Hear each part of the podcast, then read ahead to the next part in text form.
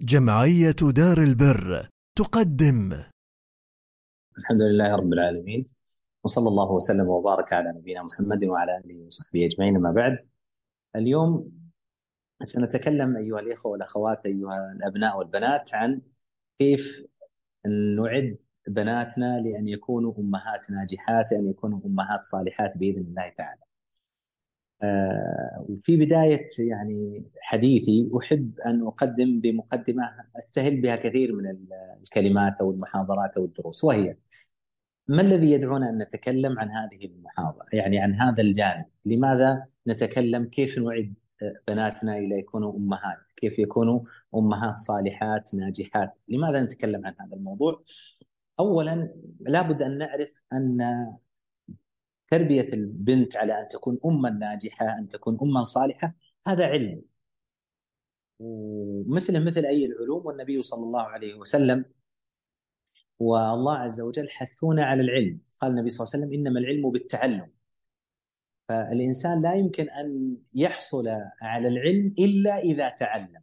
ومن هذا العلم علاقة البنت بأولادها كيف تكون أم ناجحة وكيف أن الأب والأم يدلون البنت على أن تكون أما ناجحة. فهذه المحاضرة تأتي من جانب التعليم.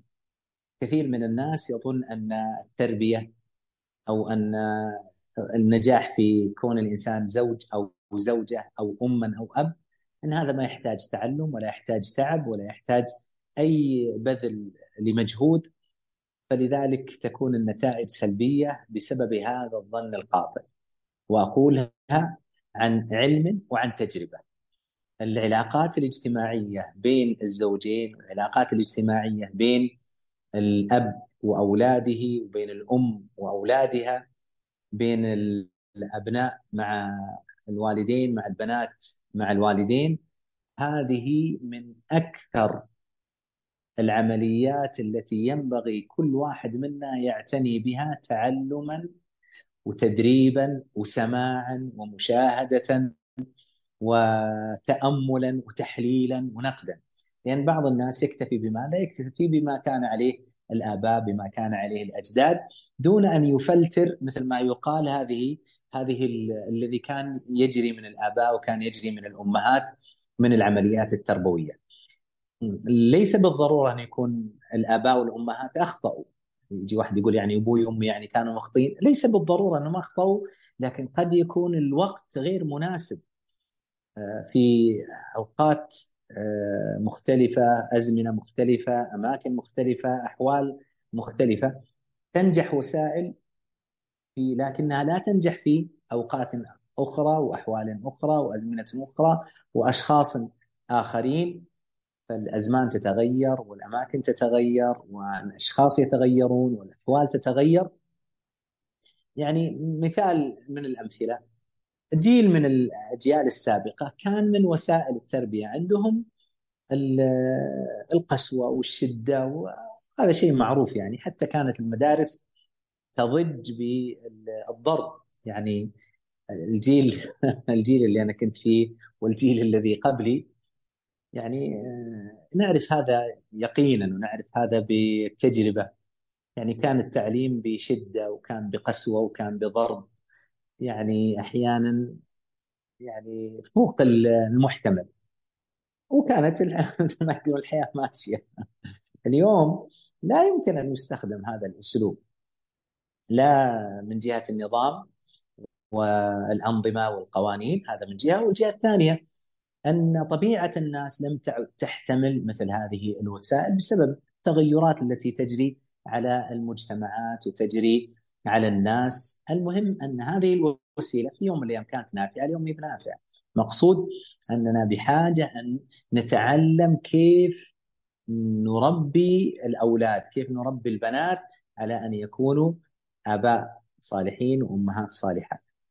الأمر الثاني الذي يدعونا نتكلم عن هذا الأخطاء التي نراها من أبنائنا وبناتنا وإن كان كلامنا يعني اليوم عن البنات لكن هذا الكلام جزء كبير منه وكثير منه ينطبق أيضا حتى على الأولاد. يعني كيف أجعل ولدي آه، ابا صالحا أو آه، زوجا صالحا؟ عفوا. فالأخطاء اللي اليوم نراها من آه، بعض الشباب أول ما يتزوج أو بعض البنات حينما تتزوج التي ينبني عليها ماذا؟ التي ينبني عليها ارتفاع نسب الطلاق. هذا ليس شيئا يعني مثل ما يقال ليس سرا اليوم أن نسب الطلاق في العالم العربي والعالم الإسلامي بلغت يعني أرقام يعني مرعبة. يعني بعض البلاد وصلت نسب الطلاق أكثر من النصف. يعني أكثر من نصف حالات الزواج يكون فيها الطلاق. بعضهم وصل إلى ما هو أكثر من ذلك والعياذ بالله. هذه الأخطاء وفي التعاملات هذه الزلات هذا هذه المخالفات التي تقع من تعامل البنت مع زوجها مع أولادها هذه الأخطاء هي التي تدعونا أن نتكلم عن هذا الموضوع. الأمر الثالث الذي يدعونا أن نتكلم عن هذا الموضوع الجهل المركب. ما معنى الجهل المركب؟ الجهل المركب أن الإنسان يتعلم شيئا خاطئا مخالفا للشريعة، مخالفا للعقل، مخالفا للمنطق، مخالفا للأعراف والتقاليد الإسلامية ويتعلمها من وين؟ يتعلمها من المعادين للإسلام، المعادين للمسلمين، اللي يتلقفها من الذين لا يؤمنون بالله ولا باليوم الآخر، يتلقفها من الذين يخالفوننا في الأصول والثوابت. يعني أضرب لكم مثال، اليوم من الأشياء الخاطئة التي تنتشر بين كثير من البنات بين كثير من الأمهات ما يسمى بالفردانية. هذه الفردانية سواء كانت عند الذكور أو عند الإناث، وش معناها؟ معناها أنا مقدم على كل شيء. أنا نفسي سعادتي، ترفيهي، راحتي مقدمة على على أي شيء. آه، أقول لإخواني وأخواتي أبنائي وبناتي من الأسباب التي تدعونا إلى الكلام في هذا الموضوع ألا وهو الجهل المركب، ما معنى الجهل المركب؟ إن الإنسان يتعلم شيء على خلاف الحقيقة، على خلاف الواقع، على خلاف مراد الله ومراد رسوله صلى الله عليه وسلم ويعتقد إنه الصواب. بأن يتلقى هذا العلم من غير الطريقة الشرعية، من غير الطريقة الصريحه الصحيحة، عن غير كتاب الله، عن طريق غير سنة النبي صلى الله عليه وسلم، عن طريق غير ديننا عن طريق غير آه، ثقافتنا عن طريق غير عاداتنا عن طريق غير تقاليدنا مثل من يتلقى عن أعداء الإسلام والمسلمين الذين يؤمنون بفكرة الفردانية، ما معنى فكرة الفردانية؟ أنا فقط. أهم ما على وجه الأرض أنا. الكون صار محوره يدور علي أنا فقط. لذلك تجده يقدم نفسه على والديه، يقدم نفسه على أسرته، يقدم نفسه على أولاده يقدم نفسه على والعياذ بالله دينه يقدم نفسه على آخرته. المهم إنه يكون مبسوط. هذه يسمونها اليوم الفردانية. وتشيع اليوم هذه الفردانية عند كثير من الناس أنا ومن بعدي الطوفان. آه، اعتزل كل ما يؤذيك. يعني هذه من العبارات التي يستخدمونها. اعتزل كل ما يؤذيك. يعني أي شيء يؤذيك اعتزله. مو بصحيح إن كل شيء يؤذيك تعتزله. في هناك واجبات يجب عليك أن تقوم بها ولو كان فيها إيذاء لك برك بوالديك الإحسان لوالديك يجب أن تقوم به ولو كان فيه إيذاء لك. واجباتك الشرعية تجاه أسرتك تجاه زوجتك تجاه أولادك. واجبات المرأة تجاه زوجها تجاه أسرتها تجاه أولادها قد يكون فيها إيذاء. كيف إيذاء؟ أنا لما أقوم الصباح من الفجر ولا أرجع إلا المغرب هذا ما في إيذاء هذا ما في تعب بلى.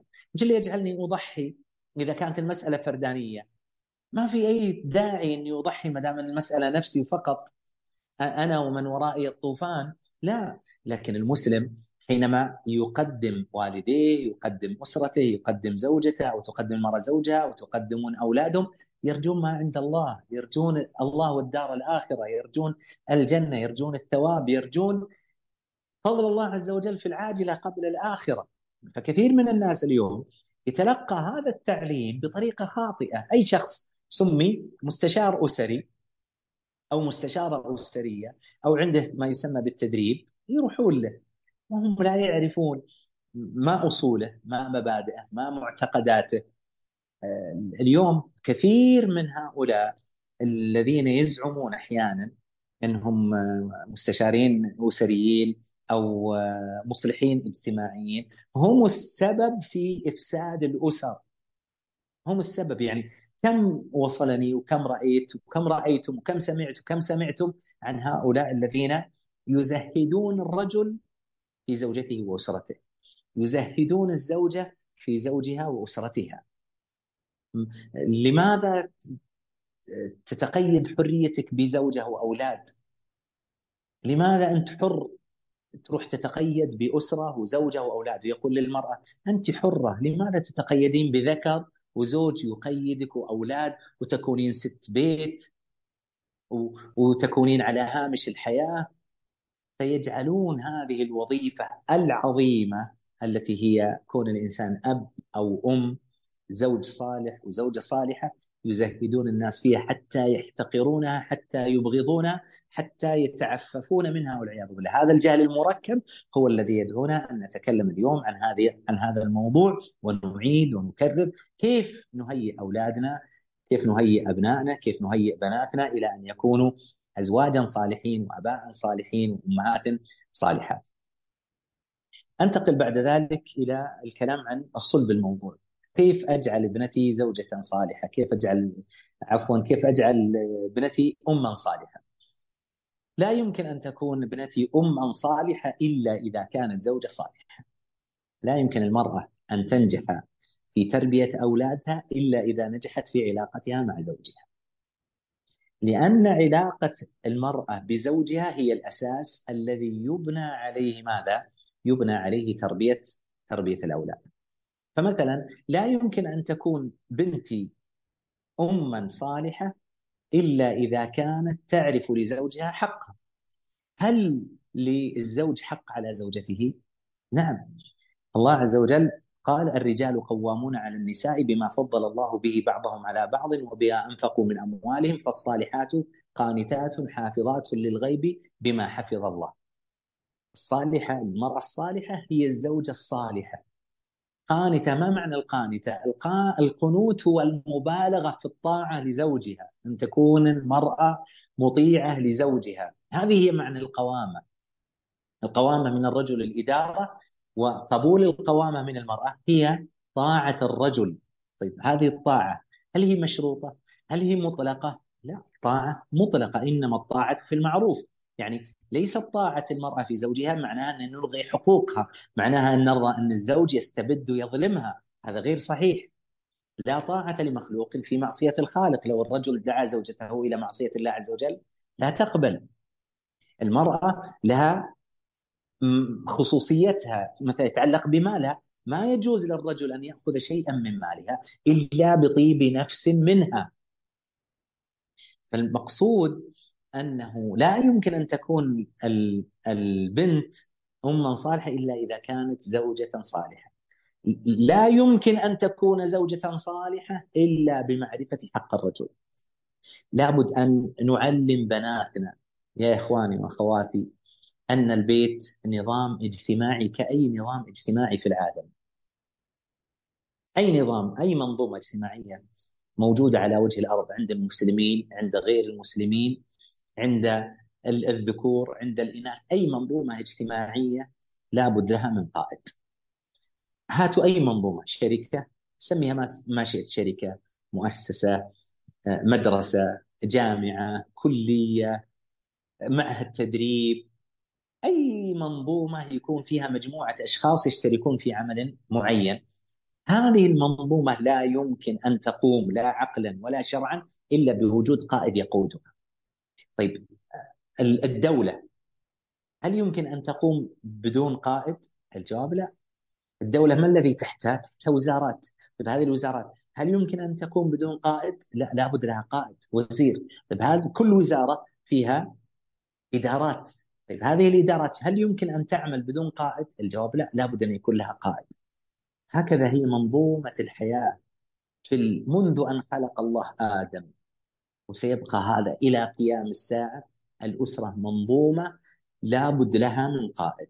طيب من الذي يقودها شرعا وكونا وقدرا؟ الذي يقودها هو الزوج. قال الله عز وجل الرجال قوامون على النساء. قوامون يعني قائم عليها. ويقيم بيته ويقوم عليه بيته. هو الذي يجب عليه أن ينفق في الطعام والشراب والملبس والمسكن والعلاج والحماية. يجب على الرجل وجوبا. لا منة له في ذلك على زوجه وأولاده، يجب هذا وجوبا عليه. أوجبه الله سبحانه وتعالى، يقابل ذلك أن الذين في هذه المنظومة الاجتماعية لابد أن يسمعوا ويطيعوا، تصوروا بيت ليس له قائد والكل أفراد الأسرة لا يسمعون ولا يطيعون لأحد وكل واحد آه، على ما يريد في هذا البيت. ما الذي سيحدث؟ والقسمة في العملية الاجتماعية. هكذا. يعني أحد أمور يعني كيف ستدار هذه الأسرة بأحد احتمالات. اولا أن ما يكون هناك لها قائد. هذا الاحتمال الأول. الاحتمال الثاني أن يكون لها قائد. طيب إذا ما كان لها قائد ماذا سيحدث بها؟ كل عاقل يعرف أن أي منظومة اجتماعية ما لها قائد ستفشل. طيب اذا لا بد لها من قائد. انتقلنا إلى الاحتمال الثاني. طيب الآن الأسرة لا بد لها من قائد. حتى تنتظم أمورها. طيب هذا القائد إما أن يكون الزوج إما أن يكون الزوجة إما أن يكون الأولاد. طيب عندنا في الإسلام الله عز وجل جعل القوامة للرجل. لماذا الله جعل القوامة للرجل؟ احد هذه الاحتمالات الثلاثة. إما الأولاد هذا قطعا ما يصح. لا حقلا ولا شرعا. وإما أن يكون للزوج أو الزوجة. طيب تعال نشوف أيهما أولى بالقوامة. عندنا يا أهل الإسلام عند المسلمين. الأولى بالقوامة قال الله عز وجل الرجال قوامون على النساء. بما يا رب؟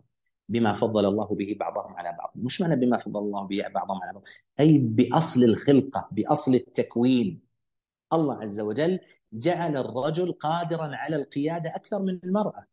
طبعا هذا الكلام لا يعجب من؟ لا يعجب الذين لا يدينون بالإسلام من الغربيين وغيرهم. الذين يقولون لا مو صحيح الرجل مثل المرأة. طيب هل الرجل مثل المرأة؟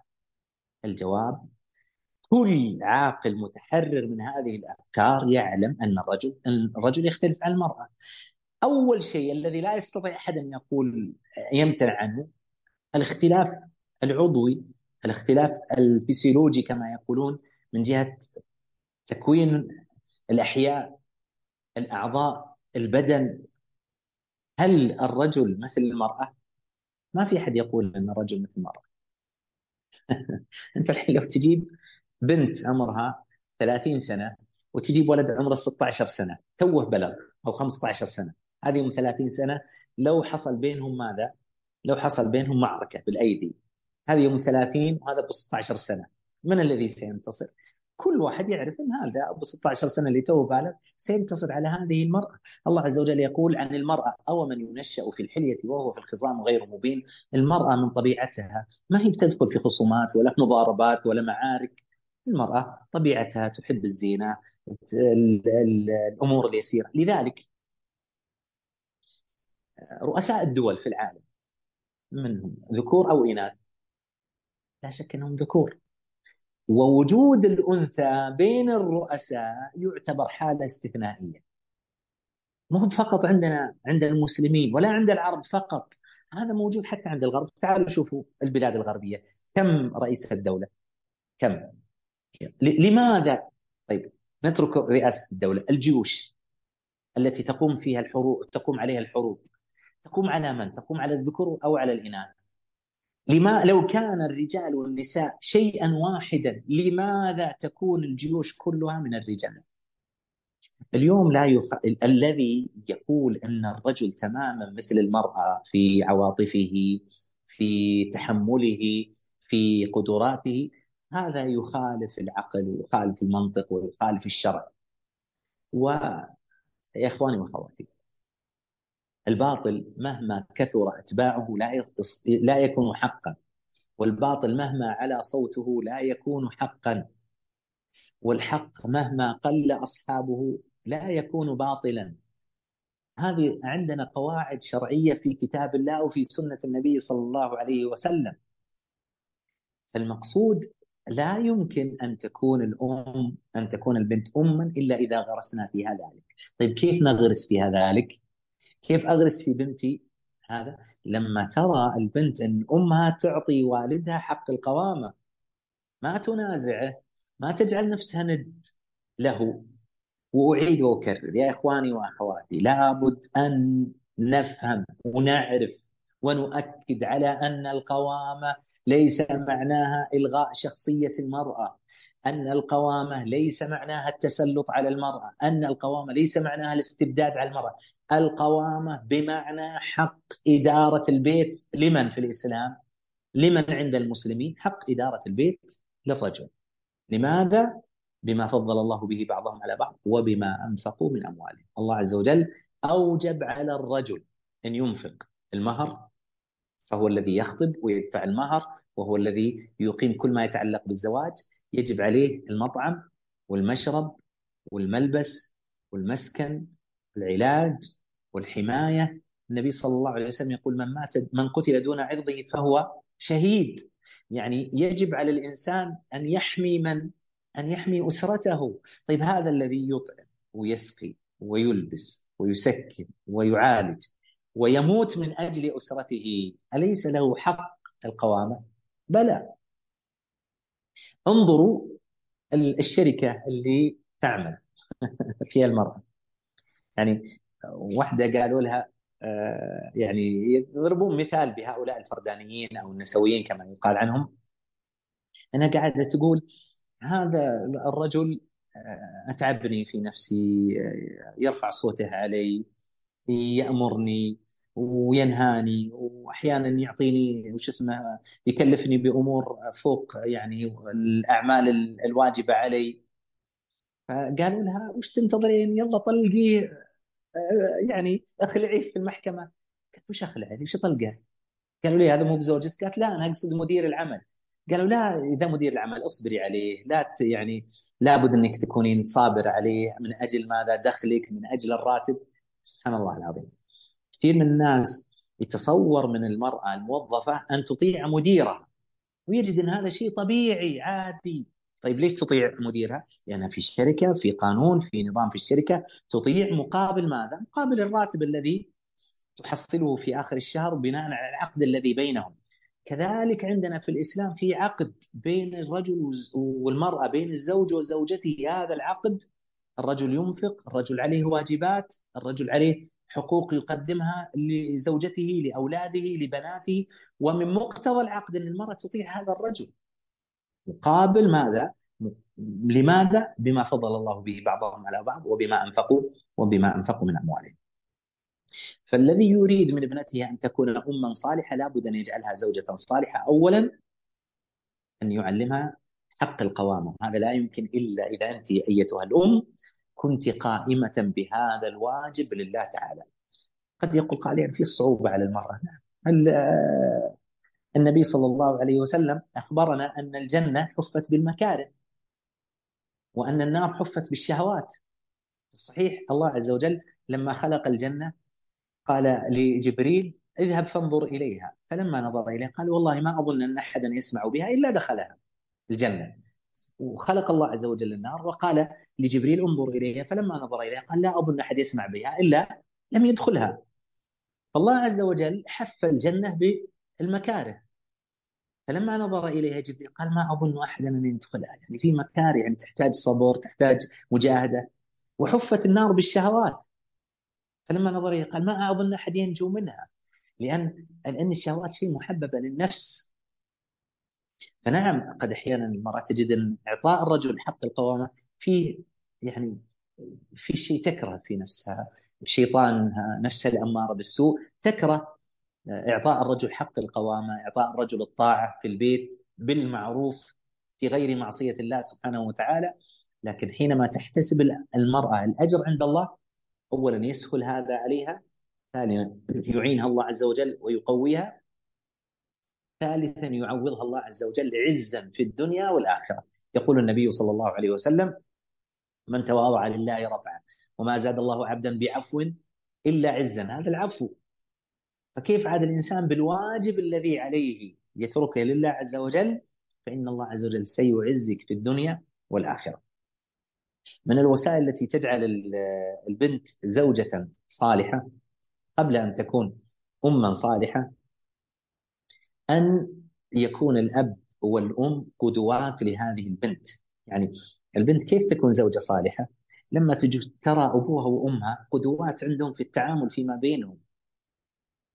يا أبنائي ويا بناتي يا إخواني وأخواتي أبناؤنا مرآة عاكسة لأعمالنا تماما. اللي نفعله يطبقونه. نظراتنا ألفاظنا. أفعالنا ردات فعلنا تعاملنا مع الناس شيء يطبع على أولادنا. وهم يتعلمون من أفعالنا أكثر ما يتعلمون من ألفاظنا. يعني من أوامرنا ونواهينا. يتعلمون مما نفعله أكثر مما يتعلمون مما نأمر به أو ننهى عنه. كيف تكون بنتي زوجة صالحة؟ إذا والله رأت الأب والأم قدوات لها في هذا في هذا الباب. تعرف والدها كيف يعامل أمها؟ الأم كيف تعامل والدها؟ ترى أنهم إذا اختلفوا كيف يتعاملون؟ ترى أنهم إذا صار بينهم مشكلة كيف يتعاملون؟ ترى إذا كان فيه الصعوبات تمر بها الأسرة كيف يتعاملون؟ كيف أجعل زوجتي أو كيف أجعل بنتي زوجة صالحة؟ مثل ما أنا أعتني بأني أتعلم ما يتعلق بالعلاقات الزوجية بنتي لابد أن أعطيها دروس مباشرة وغير مباشرة في التعامل مع ماذا؟ في التعامل مع الزوج. الغير مباشرة أنها تشوف أمها كيف تتعامل مع أبيها؟ الأم زوجة والأب زوج. كيف تتعامل الأم مع مع أبيها مع زوجها؟ يعني اللي هو بالبنت هذا شيء غير مباشر. الأشياء المباشرة الأم ينبغي أن تتعلم ولا تتوقف عن التعليم فيما يتعلق بالعلاقة مع زوجها وهذا يكون في فترة من الفترات برفقة من؟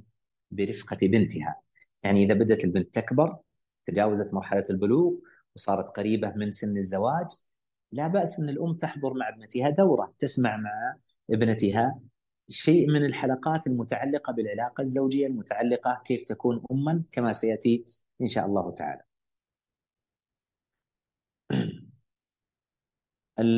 أنتقل بعد ذلك آه، إلى كيف نجعل بناتنا امهات للمستقبل تقدم معنا أول خطوة أن تكون ماذا؟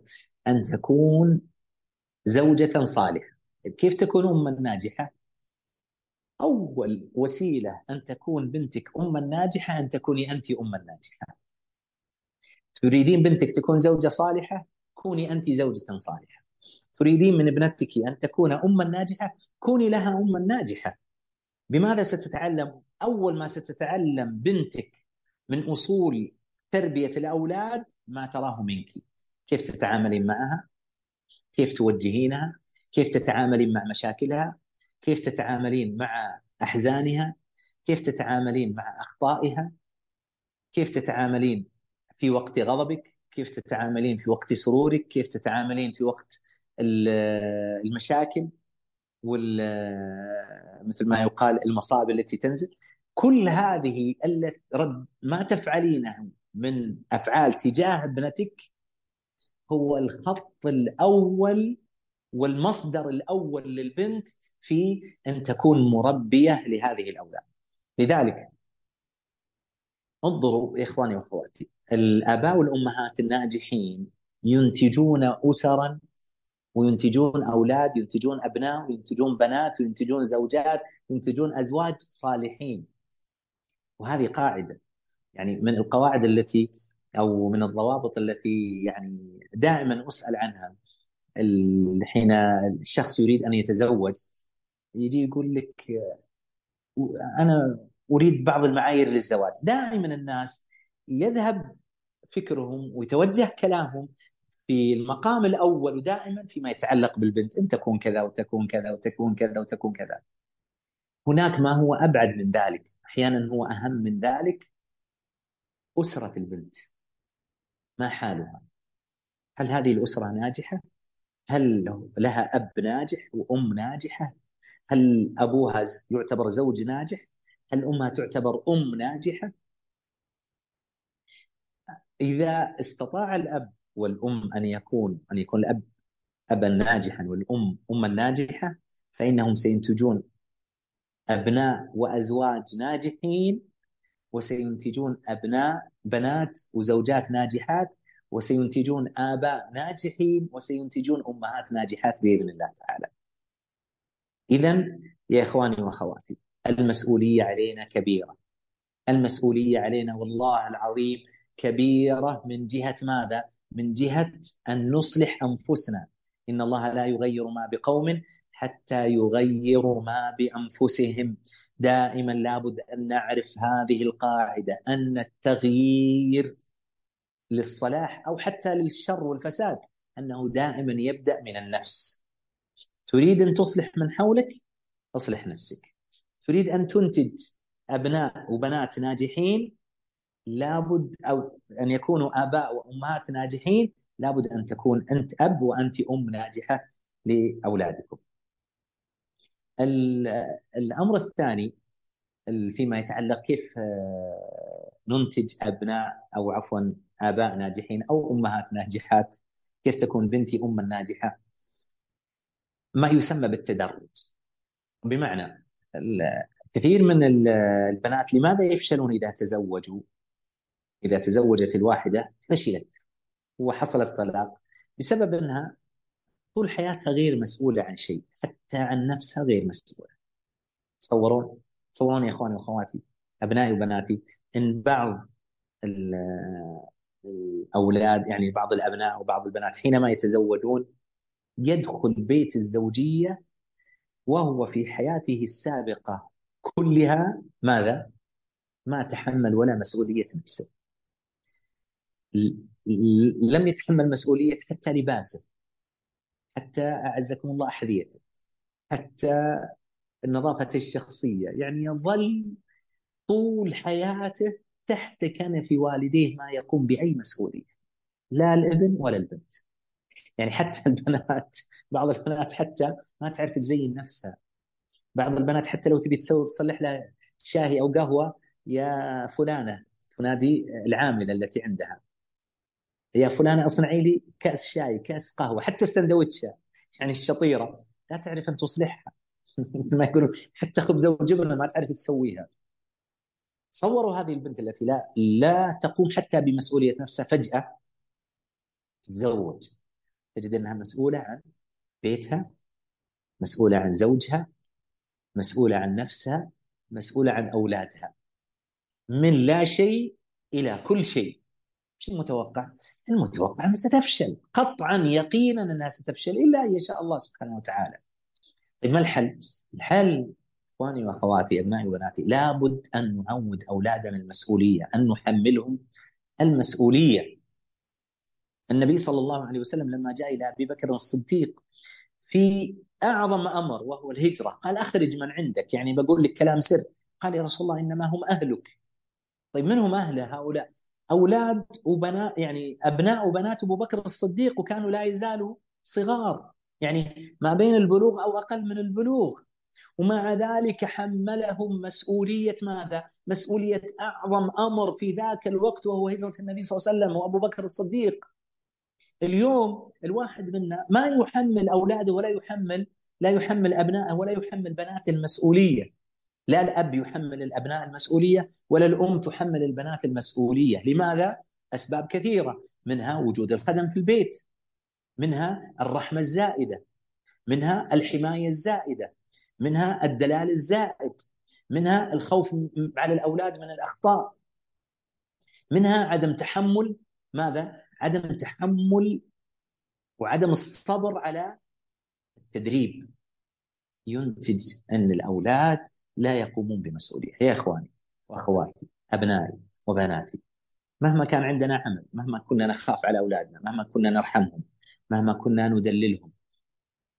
مهما كان يسوي لنا الشيطان ما عنده صبر لازم نحمل أولادنا المسؤولية ونصبر عليها لازم يكون هذا في قرارك. طيب كيف؟ كيف أحمل أولادي المسؤولية؟ اولا لابد أن نحمل أولادنا المسؤولية منذ الصغر منذ الصغر انه يتولى اموره الشخصية. يعني تصوروا ولد يعني ابن أو بنت يدخل المدرسة ويصل إلى الصف الأول والثاني والثالث وهو لا يستطيع أن يربط جزمته أعزكم الله. لازم تجي الأم أو تجي الشغالة وتربط جزمته. تلبسه الشراب تلبسه المعطف. حتى أحيانا نظافته الشخصية. يا إخواني وأخواتي يا أبنائي وبناتي الأطفال الصغار على ما عودوا عليه. لازم تعود أولادك منذ الصغر. أن يتحملوا أمورهم الشخصية. تحمل لباسه تحمل اللباس نعاله نظافته الشخصية غرفته سريره حتى لو كان عندك عامله حتى لو كان عندك عامل لابد أن نحملهم هذه المسؤولية وندربهم عليها. فإذا فعلنا ذلك في الصغر هان ذلك عليهم في الكبر. لكن المشكلة يعني يقول تو صغير تو صغير تو صغير حتى يبلغ الحلم. حتى يشب. ثم يقول له افعل. يقول لا أنا ماني فاعل. أضحى يمزق اثوابي ويضربني بعد شيبي يبغي عندي الأدب. إن الغصون إذا قومتها اعتدلت ولا يلين إذا قومته الخشبه عود عود ابنتك على ماذا؟ بعد ما تكبر وتعود على أمورها الشخصية عوديها على تحمل جزء من أعمال البيت نظافة البيت. نظافة عزكم الله الحمامات الطبخ غسيل الثياب. شراء حاجات البيت عوديها كيف ستكون أم بدل ما يجي عليها الشيء فجأة كاملا أدخلي عليها هذا الأمر شيئا فشيئا. من فضل الله وجوده وكرمه وإحسانه عندي في البيت منذ كان أولادي صغار كان عندي ما يسمى بالجدول. جدول متعلق بالبنات والأولاد متعلق بعمل غالبا خارج البيت أو متعلق أحيانا داخل البيت بحسب بحسب الحاجة وكل شخص عارف ما الذي عليه فمن بسبب ذلك بفضل الله وجوده وكرم احسانه حينما يتزوج الابن ويتزوج البنت يجدهم أصلا كان هذه الأعمال يقوم بها في بيت والديه بيت والديه. وبفضل الله عز وجل كان هذا يحصل مع وجود السائق ومع وجود الخادمة. لكن كل واحد منهم يقوم بمسؤوليته. من الأشياء المهمة حتى نربي البنت على أن تكون اما ناجحة في المستقبل أن ندخلها في عملية العناية بالأطفال. العناية بالأطفال. كيف ندخلها بالعناية بالأطفال؟ اولا منذ الصغر أن يشترى للبنت ماذا؟ ألعاب. على أن تتعود على أنها ماذا؟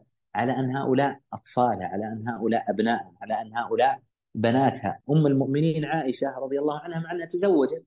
وعند النبي صلى الله عليه وسلم جاء النبي صلى الله عليه وسلم وعائشة عندها عرائس رضي الله عنها وماتت ما ولد لها ومع ذلك لما دخل عليها النبي صلى الله عليه وسلم قال لم قال لعائشة من هذه؟ قالت هؤلاء بناتي. يعني انظروا هذه هذه من أم المؤمنين عائشة رضي الله عنها وأرضاها. فأنت أنت أيتها الأم أنت أيها الأب تعلق بنتك منذ الصغر على أنها كيف تتعلق بتربية ماذا؟ بتربية أولادها عكس اليوم الجهل المركب الذي يزعم أن المرأة لا ينبغي أن تعتني بأولادها وأن المرأة ينبغي أن تفرط في أسرتها بسبب السبب الفلاني أو السبب الفلاني. يا إخواني وأخواتي المرأة هل تعمل أو ما تعمل هذا بحسب حاجة المرأة حسب حاجة المجتمع. لكن لو فرضنا ان صار هناك في واقعة معينة في حادثة معينة في أحوال معينة صار هناك تعارض بين تربية الأولاد وبين عمل المرأة، ما الذي يقدم؟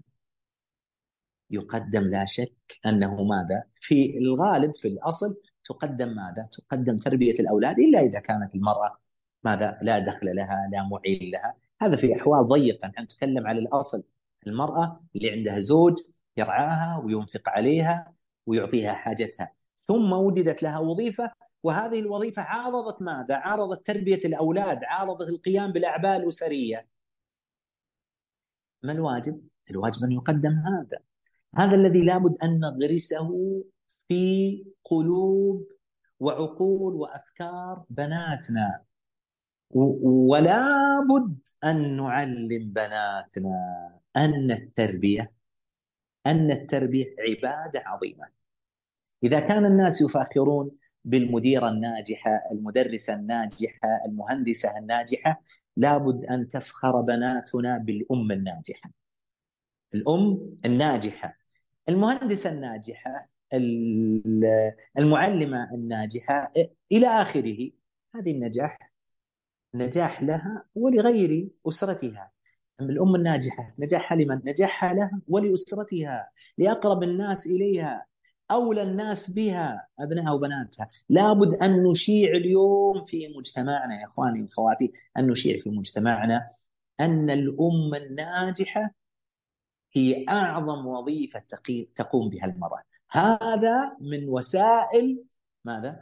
أن نجعل بناتنا أمهات ناجحات فإذا يا إخواني وأخواتي من أهم الوسائل فيما يتعلق بكون الأم البنت أم ناجحة تحميلها المسؤولية بدءا من أمورها الشخصية وهي طفلة مرورا بالمشاركة في أعباء البيت المشاركة في وإشعارها بأنها ستكون أم في المستقبل حتى من جهة الألعاب الأطفال ثم مشاركتها في العناية بصغار إخوانها.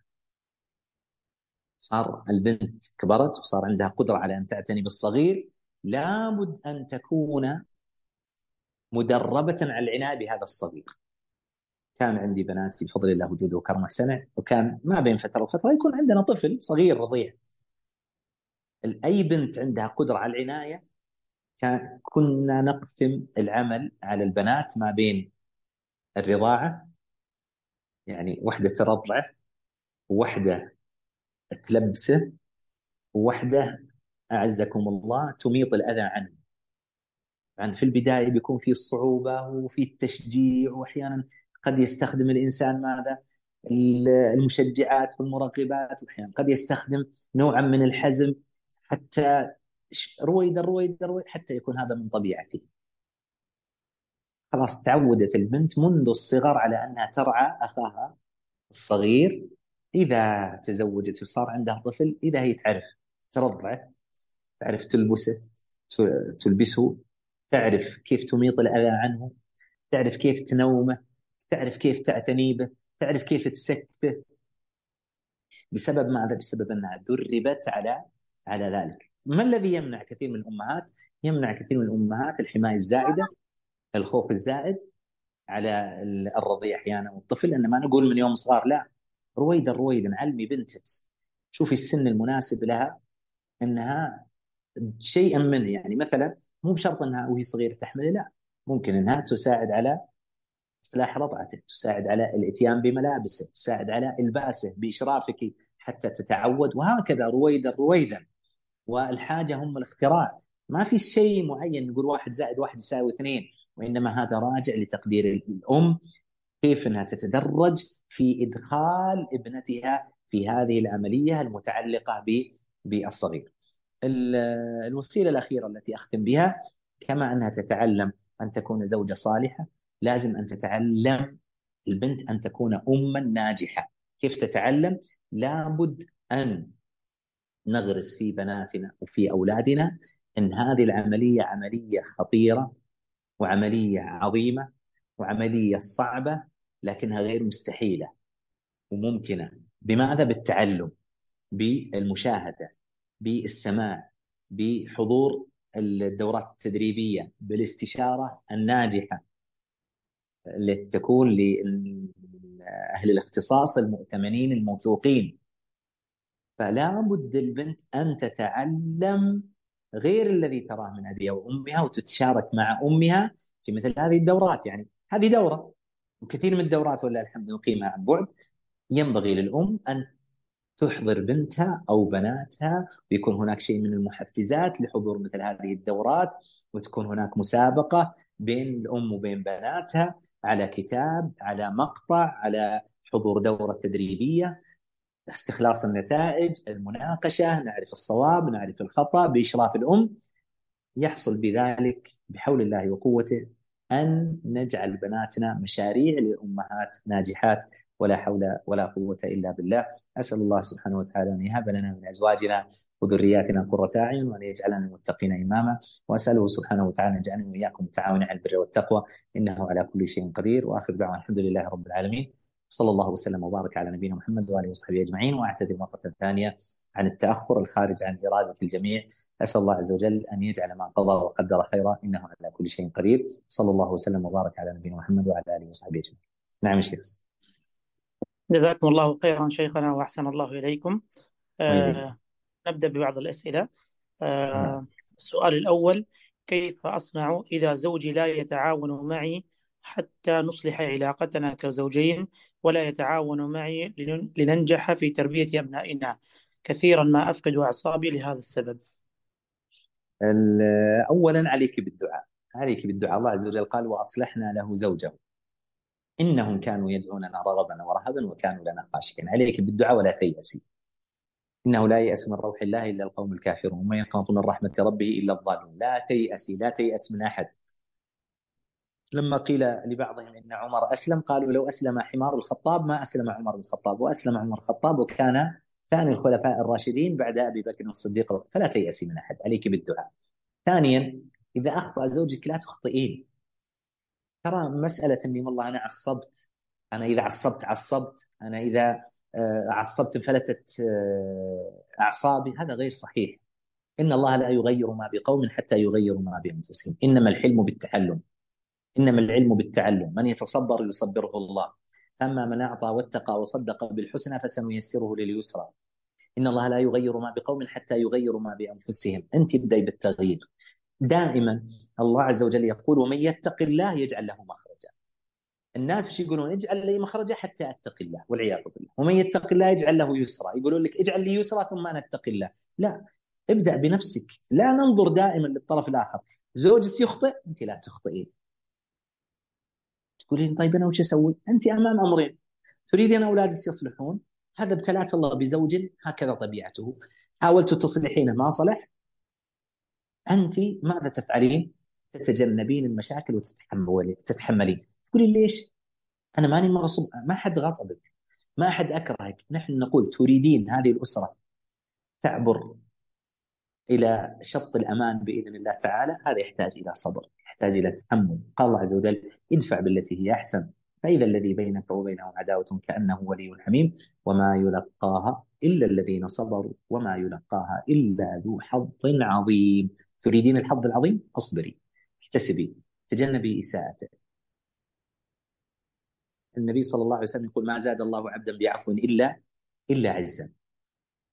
اعفي عنه. قال الله عز وجل يا أيها الذين آمنوا إن من أزواجكم وأولادكم عدوا لكم. تقولين يؤذيني؟ الله ذكر هذا في القرآن. طيب وش أسوي به يا ربي؟ وإن تعفوا سامحوا وتصفحوا الصفح من صفحة العنق يعني تعرضين كانك ما رايتي وتغفروا تسترين عليه ما تقعدين تتكلمين فيه وفي عرضه. فإن الله غفور رحيم. الله عز وجل يلطف بك ويغفر لك ويرحمك ويوفقك ويعينك ويسددك. بماذا؟ احفظ الله يحفظك. احفظ الله تجده تجاهك. تعرف على الله في الرخاء يعرفك في الشدة. صلى الله عز وجل أن يصلح لها زوجها وأولادها آمين. آه هنا سؤال آخر. هل يجوز للأخت هل يجوز للأخت إماطة الأذى عن أخيها وأختها الرضيعة ورؤية عورته أو عورتها؟ نعم يجوز ذلك. ولا شيء فيه الطفل الرضيع يجوز النظر إلى يجوز النظر إلى عورته. طبعا هذا يجعل له شرط إنه يعني شرط إنه لا يثير الشهوة وهذا غير موجود يعني بين الإخوة والأخوات ولله الحمد والمنة. ففي الأحوال العادية يجوز للأخ أو الأخت أن يميطوا الأذى عن عن أخيهم يعني. نعم. آه، هنا سؤال أيضا التي ليس عندها قدوة في البيت وبالعكس هل هي تنصح والديها حتى لا يتشاجروا وليست عندها قدوات إلا نادرا مثل المعلمات فماذا تفعل وهل ممكن أن تكون أم قوية وناجحة؟ نعم تكون أم قوية وناجحة إذا كان قدوتها النبي صلى الله عليه وسلم والصحابة والصحابيات. إذا كان الأب والأم غير قدوات. أليس الله عز وجل؟ قال وإن جاهداك لتشرك بما ليس لك به علم فلا تطعهما وصاحبهما في الدنيا معروفة أليس من المسلمين الصالحين الأتقياء الأنقياء من يكون أبوه وأمه كفار ومشركين وملاحدة ونراهم صالحين متقين طلبة علم حفاظ للقرآن؟ والد ووالدتك كفار. لا يؤمنون بالله ولا باليوم الآخر. لماذا؟ لأن كل واحد منا مسؤول. لا شك أن الآباء والأمهات لهم دور. لكن افرض ما قاموا بهذا الدور الله عز وجل جعل لكل واحد منا القدرة. إنا هديناه السبيل إما شاكرا وإما كفورا. مناصحة الأب والأم لا تكون مباشرة وبفوقية وكأنك أنت أفهم منهم وأعلم منهم. لا تكون بطريقة لبقة بطريقة غير مباشرة. أحيانا بأن تدخلين أحد آخر ينصحهم بحيث أنك لا تنفرينهم. أعظم وسيلة لاستصلاح الوالد والوالدة مزيد البر مزيد الطاعة مزيد التذلل لهم حتى يقبلوا منك النصيحة لو بمجرد فقط أفعالك. صلى الله عز وجل أن يصلحها وأن يصلح والديها إنه على كل شيء قدير. نعم. أحسن الله إليكم شيخنا. من كم من كم عمر نبدأ مع بناتنا هذا البرنامج؟ جزاك الله جزاك الله خيرا. تبدأين هذا البرنامج من يوم يعرف يمينه من شماله. يقول ابن سيرين إذا عرف غلامك يمينه من شماله فعلمه الصلاة. منذ أن يبدأ الطفل يستطيع أن يتعلم نبدأ نعلم. منذ أن يبدأ الطفل القدرة على التعلم فإننا نبدأ نعلم. من يعني الطفل يتدرج وهو رضيع ثم يجلس ثم يمشي يبدأ يتلقى يتلقى الكلمات. إذا أفصح غلامك فعلمه لا إله إلا الله. حتى نعلم لا إله إلا الله من يوم يبدأ ينطق. من يوم يبدأ يكبر ويستطيع أن يتحمل شيء من مسؤولية نفسه نعلمه مسؤولية نفسه.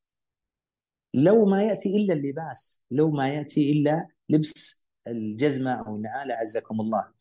أو ترتيب الفراش أو نظافته الشخصية أو إعداد وجبته السهلة والبسيطة يعني تصوروا ولد في المتوسط يجي لأمه يقول سوي لي سندوتشات طيب أنت إيش قاعد تسوي؟